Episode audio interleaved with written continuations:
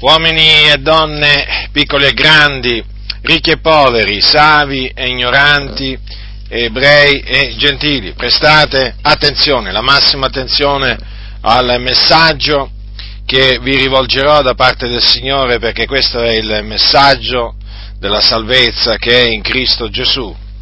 La Bibbia, che è la parola di Dio, dice precisamente nella seconda lettera di Paolo Apostolo ai Corinzi quanto segue. Colui che non ha conosciuto peccato, egli l'ha fatto essere peccato per noi, affinché noi diventassimo giustizia di Dio in Lui.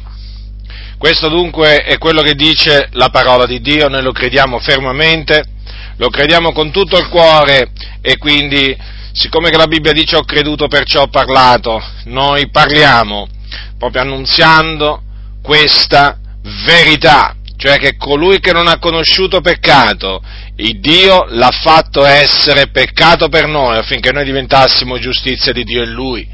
Chi è colui che non ha conosciuto peccato? È Gesù Cristo, il Figlio di Dio che nella pienezza dei tempi l'Iddio che ha fatto il cielo, la terra, il mare e tutte le cose che sono in essi, mandò in questo mondo.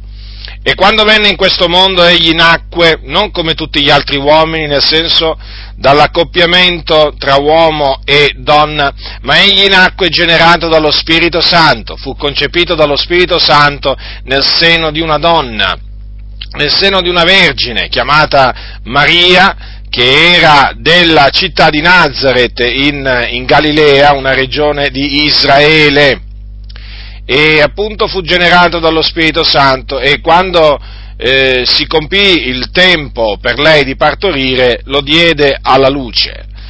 E quando lo diede alla luce era già, era già sposata mentre quando rimase incinta per virtù dello Spirito Santo era solamente fidanzata.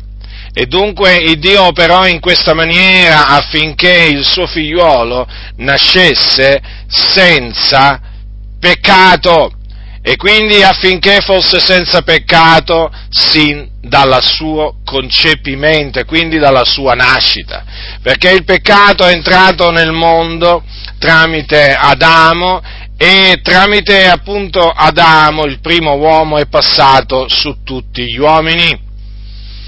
Ma appunto affinché il peccato non contaminasse il figliuolo di Dio che doveva venire in questo mondo, il Dio fece sì che egli fosse generato dallo Spirito Santo. E dunque il figlio di Dio, Gesù Cristo, nacque senza peccato e visse senza peccato, senza conoscere il peccato, perché egli non commise alcun peccato.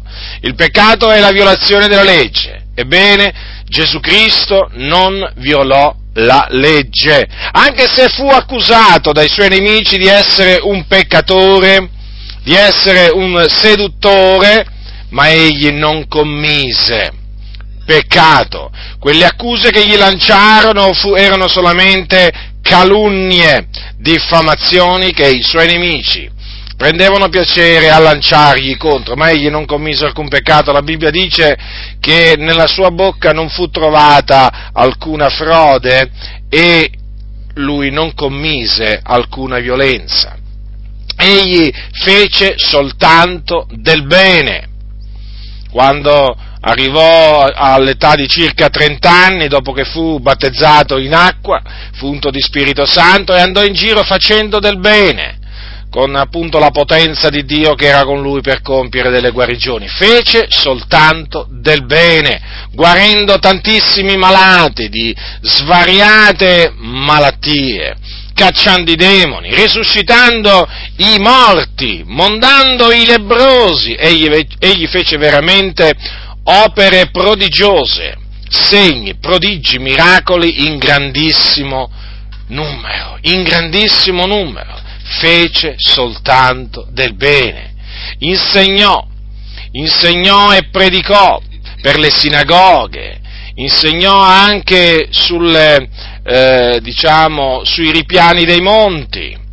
Egli veramente fu un uomo, un profeta potente in opere e in parole. Come lui nessuno mai prima parlò, veramente, nessun uomo parlò come Gesù prima che lui venisse e nessun uomo ha mai parlato anche dopo la sua venuta come lui. Veramente Gesù Cristo è unico, unico veramente nelle sue insegnamenti e anche nelle sue opere potenti che peraltro non sono scritte tutte nella Bibbia, sono scritte solo una parte.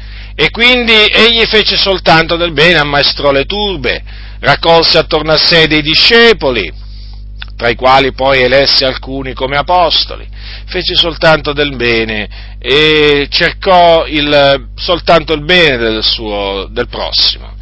Eppure egli fu contraccambiato con il male. Il suo amore fu contraccambiato con l'odio. Tanto è vero che Gesù disse mi hanno odiato senza ragione e fu odiato veramente. Diverse volte tentarono di ucciderlo, di lapidarlo, ma Dio eh, impedì che egli, fosse, che egli fosse lapidato, egli ancora, la sua ora non era ancora venuta e quindi il Signore impedì che egli fosse arrestato prima del tempo. E anche impedì che egli morisse di una morte che non, appunto, che non gli s'addiceva perché Gesù Cristo era stato predeterminato da Dio che doveva morire crocifisso e non quindi per lapidazione. Ora, quando arrivò appunto il tempo stabilito da Dio, dopo circa, dopo circa tre anni del suo ministero, egli fu tradito da uno dei suoi discepoli, di nome Giuda Iscariota, fu dato in mano dei capi sacerdoti, i quali lo condannarono a morte nel loro sinedrio, lo condannarono a morte per bestemmia, perché egli aveva dichiarato di essere il figliuolo di Dio. Egli lo era, ma nel dirlo, secondo appunto i giudei, egli si macchiò del peccato di bestemmia e lo condannarono quindi a morte e poi lo dettero in mano a Ponzio Pilato, che era il governatore della, della Giudea in quel tempo, e il quale appunto per soddisfare la richiesta della moltitudine che si era radunata, la quale gridava crocifiggilo, crocifiggilo, sentenziò che Gesù, il Cristo, doveva essere flagellato e poi crocifisso. E difatti avvenne proprio questo. Egli fu crocifisso dopo essere stato flagellato, fu messo in croce assieme a due malfattori, uno a destra e uno alla sua, alla sua sinistra. E, eh, e là su quella croce a Gerusalemme, in un luogo appunto detto Golgota, Gesù Cristo spirò. Egli così morì. E morì caricato delle nostre iniquità. Ecco perché è scritto che egli, cioè Dio, l'ha fatto essere peccato, perché Dio fece ricadere su di lui le nostre iniquità. Egli il giusto si caricò di tutti i nostri peccati. Per quale ragione? Per compiere l'espiazione dei nostri peccati mediante lo spargimento del suo prezioso sangue, perché senza spargimento di sangue non c'è remissione, dice la Bibbia, quindi era necessario che l'agnello di Dio, ben preordinato prima della fondazione del mondo, era necessario appunto che lui soffrisse per noi, versando il suo sangue per compiere appunto l'espiazione dei nostri peccati. E dunque mediante questa espiazione noi potessimo diventare giustizia di Dio in Lui. E quindi affinché noi fossimo giustificati, dichiarati e resi giusti da Dio. E questa è dunque la buona notizia, che mediante la morte la morte di Gesù Cristo, che vi ricordo fu seguita dalla sua resurrezione, perché la storia di Gesù non finì con la sua morte, perché dopo tre giorni egli risuscitò. Dico la buona notizia che mediante la sua morte e la sua resurrezione, egli appunto ha compiuto un'opera di redenzione perfetta, lo ribadisco, perfetta, tant'è che chiunque crede nel suo nome viene giustificato. Quindi viene reso e dichiarato giusto dall'Iddio vivente e vero. E tutto ciò mediante la fede. Soltanto mediante la fede. Perché la giustificazione si ottiene in virtù della fede in Cristo senza le opere della legge. Se si potesse ottenere mediante le opere della legge o le opere buone, Cristo sarebbe morto inutilmente. Non ci sarebbe stato bisogno che Dio mandasse il suo figliuolo in questo mondo a deporre la sua vita per noi se noi avessimo potuto giustificarci o autogiustificarci mediante le opere buone. Ma ecco che Dio, nella sua grande misericordia, ha mandato Gesù nel mondo, il suo figliolo, il suo unigenito figliolo, proprio per compiere questa opera perfetta, mediante la quale oggi, come naturalmente allora, chiunque, chiunque crede in lui viene giustificato. Questa è la buona notizia, è una buona notizia naturalmente perché? Perché per ottenere la giustificazione viene detto che bisogna soltanto credere. Bisogna soltanto credere. Quindi tu che, che mi ascolti e che sei ancora un peccatore, schiavo del peccato, che sei veramente ancora nelle tenebre, senza speranza, devi sapere questo, che davanti a Dio sei un peccatore perché hai violato la sua legge. E per diventare giusto devi credere nel Signore Gesù Cristo, perché Egli ha già compiuto ogni cosa per la nostra giustificazione. Ti devi ravvedere dei tuoi peccati e credere nel suo nome. E quindi credere che Egli è morto sulla croce per i nostri peccati ed è risorto il terzo giorno per la nostra giustificazione. Così facendo, appunto, entrerai, entrerai a far parte dell'assemblea dei giusti, del popolo dei giusti. E tutto questo naturalmente per la grazia, per la grazia di Dio.